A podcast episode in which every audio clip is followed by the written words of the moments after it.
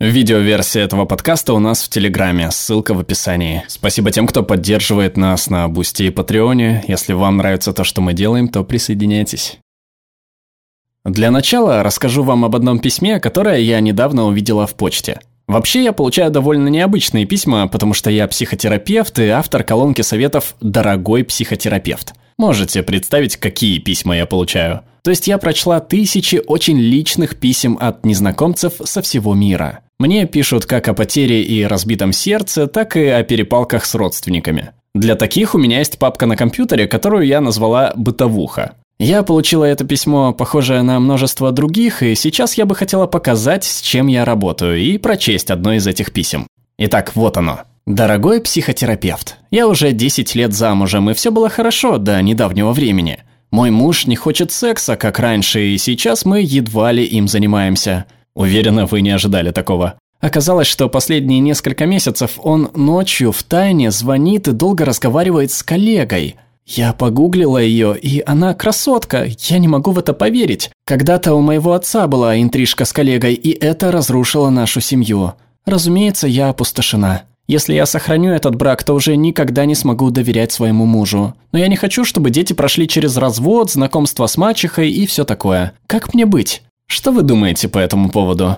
Получив вы такое письмо, то думали бы о том, как тяжело пережить измену, или как тяжело именно этой женщине из-за опыта ее родителей. И, как и я, вы бы посочувствовали ей. И у вас, наверное, были бы, как бы это помягче, давайте скажем, не очень приятные чувства к ее мужу. Я тоже думаю обо всем этом, когда читаю такие письма. Но я стараюсь очень осторожно отвечать на них, потому что знаю, что эти письма просто истории, написанные определенными авторами. И что существуют другие версии этих историй. Всегда существуют. Я знаю это, потому что, работая психотерапевтом, я поняла, что мы ненадежные рассказчики собственной жизни. И я, и вы, и все ваши знакомые. Не нужно было, наверное, говорить об этом, теперь вы не поверите моему выступлению.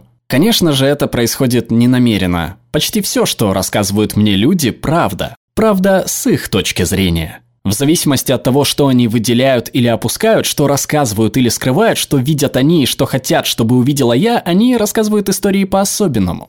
Психолог Джером Брунер описывает это так. Рассказать историю значит занять какую-то моральную позицию. Мы все ходим вокруг да около, рассказывая о своей жизни. Почему сделали что-то, почему все пошло наперекосяк, почему относились так к другим, очевидно, потому что они это заслужили. Почему другие к нам так относятся, ведь мы этого точно не заслужили. Наша история – это то, как мы смотрим на жизнь. Но что если наши истории обманчивы, неполны или просто неправильны? И вместо того, чтобы прояснять, лишь мешают нам. Можно предположить, что истории зависят от обстоятельств. Но я постоянно замечаю, все совершенно наоборот. Наша жизнь зависит от того, как мы о ней рассказываем. В этом и есть главная опасность, потому что истории могут нас запутать, но в этом также их сила. А это значит, что если мы можем изменить свою историю, то можем изменить и свою жизнь. И сегодня я хочу показать как. Я сказала, что я психотерапевт, и это правда, не хочу быть недостоверным рассказчиком, но представьте, я в самолете, и кто-то спрашивает, кем я работаю. Обычно я говорю, что я редактор. Ведь скажи я, что работаю психотерапевтом, мне сразу зададут нелепый вопрос, типа «О, психотерапевт, вы меня проанализируете?»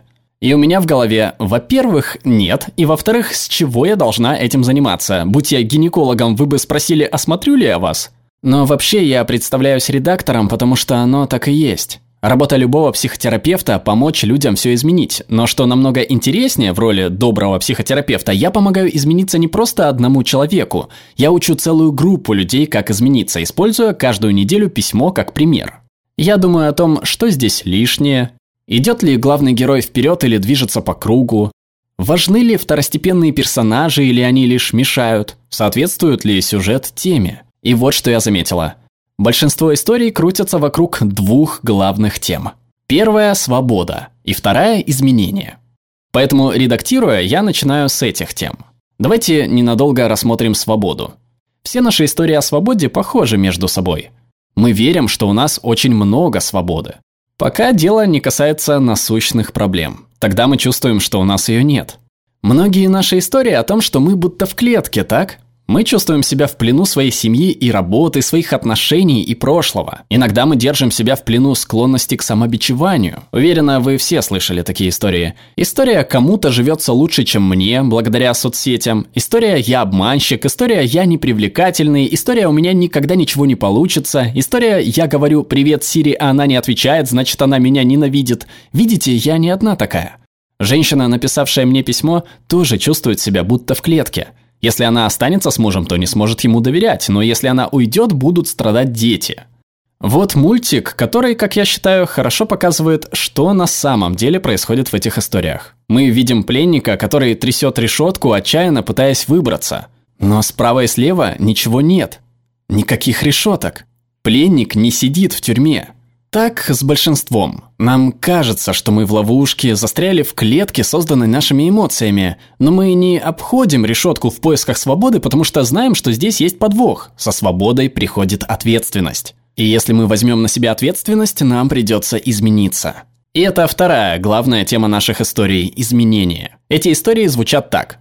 Человек говорит «я хочу измениться», но в действительности это значит «я хочу, чтобы изменился другой герой этой истории», у психотерапевтов это называется так. Если бы до кобы, до во рту росли грибы. То есть, это бессмысленно, так?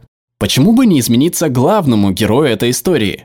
Потому что любое изменение, пусть и хорошее изменение, влечет за собой много потерь. Потерю привычного, даже если это привычное неприятно или крайне убого, мы хотя бы знаем героев, окружение и сюжет, вплоть до повторяющегося диалога. Ты вообще не стираешь. Я стирал в прошлый раз. Да, и когда же? В этом есть некое странное спокойствие, знать, как будет каждый раз развиваться история. Написать новую главу значит шагнуть в неизвестность, значит посмотреть на пустую страницу. Любой писатель скажет вам, что нет ничего страшнее, чем пустая страница. Но в этом вся суть. Написав одну главу, другую будет написать легче. Так много разговоров о том, что нужно познавать себя. Но частью познания себя является незнание себя. Нужно отпустить прежнюю версию истории, которую вы себе рассказываете, чтобы жить своей жизнью, а не историей своей жизни, которую вы себе рассказываете. Вот как мы обходим решетки. И я хочу вернуться к письму женщины, написавшей об измене. Она спросила, что ей делать. У меня в офисе записано одно слово – ультракрепидарианизм. Привычка давать советы по вопросам, лежащим вне компетенции советчика. Хорошее слово, не так ли? Можно использовать его в любой ситуации. Уверена, после выступления вы все будете употреблять его. Мне оно напоминает о том, что как психотерапевт я могу помочь людям разобраться, что они хотят делать, но не могу принимать за них решения. Только вы можете написать свою историю, и все, что вам нужно – пара приемов.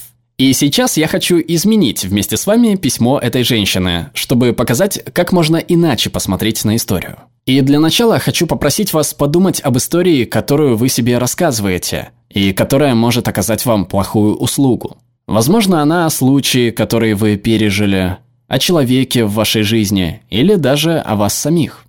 И хочу, чтобы вы пригляделись к второстепенным героям. Кто те люди, которые помогают вам поддерживать неправильную версию истории – Например, если бы женщина, которая написала письмо, рассказала о случившемся друзьям, они бы, скорее всего, тупо сожалели.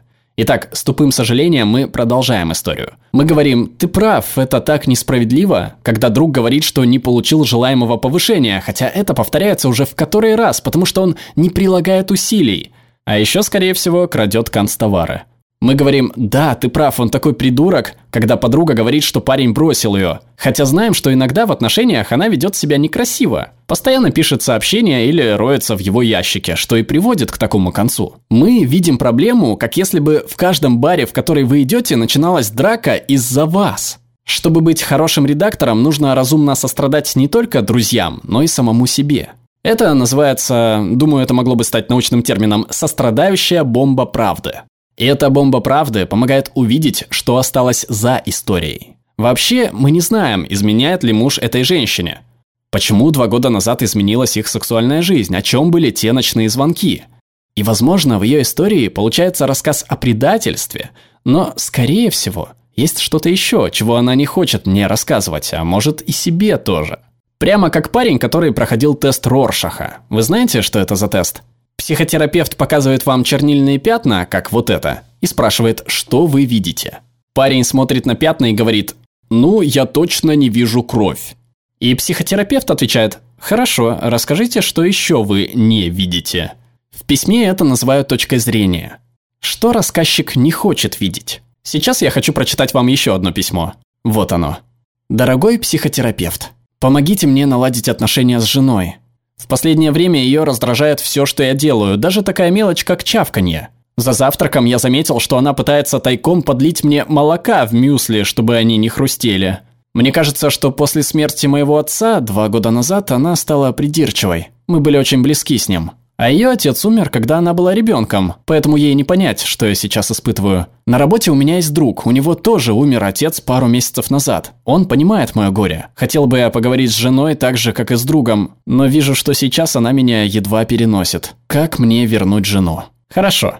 Итак, первое, что вы, скорее всего, заметили, это та же история, которую я уже вам читала, только рассказана она с другой точки зрения. Ее история была о предательстве мужа, а его – о жене, не способной понять его горе. Но что примечательно, несмотря на различия, обе эти истории о стремлении к близости.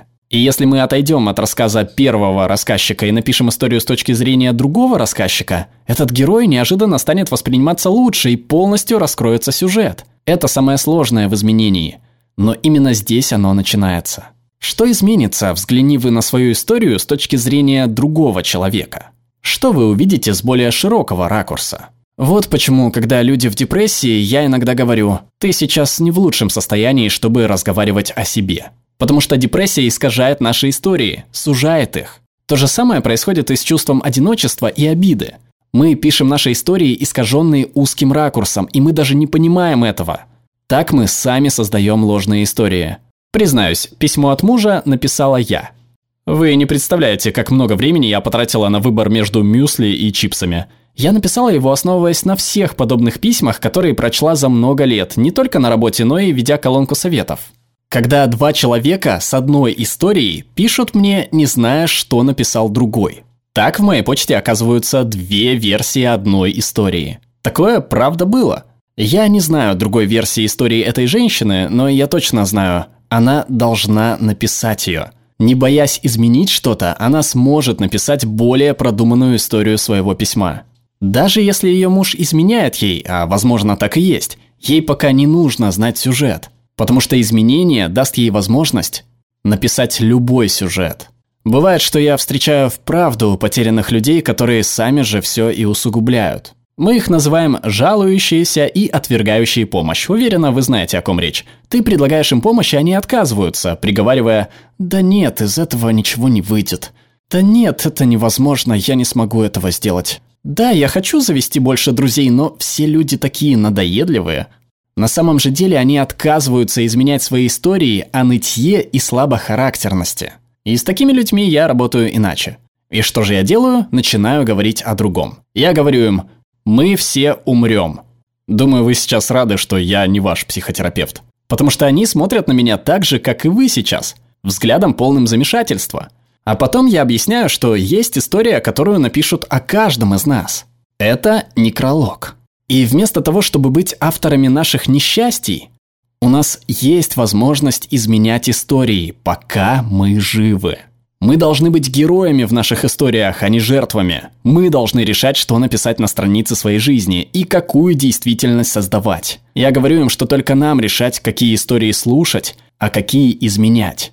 Нам стоит пересмотреть свои истории, потому что то, какой будет наша жизнь, зависит от историй, которые мы рассказываем. Когда дело касается твоей истории жизни, нужно стремиться к пулицеровской премии.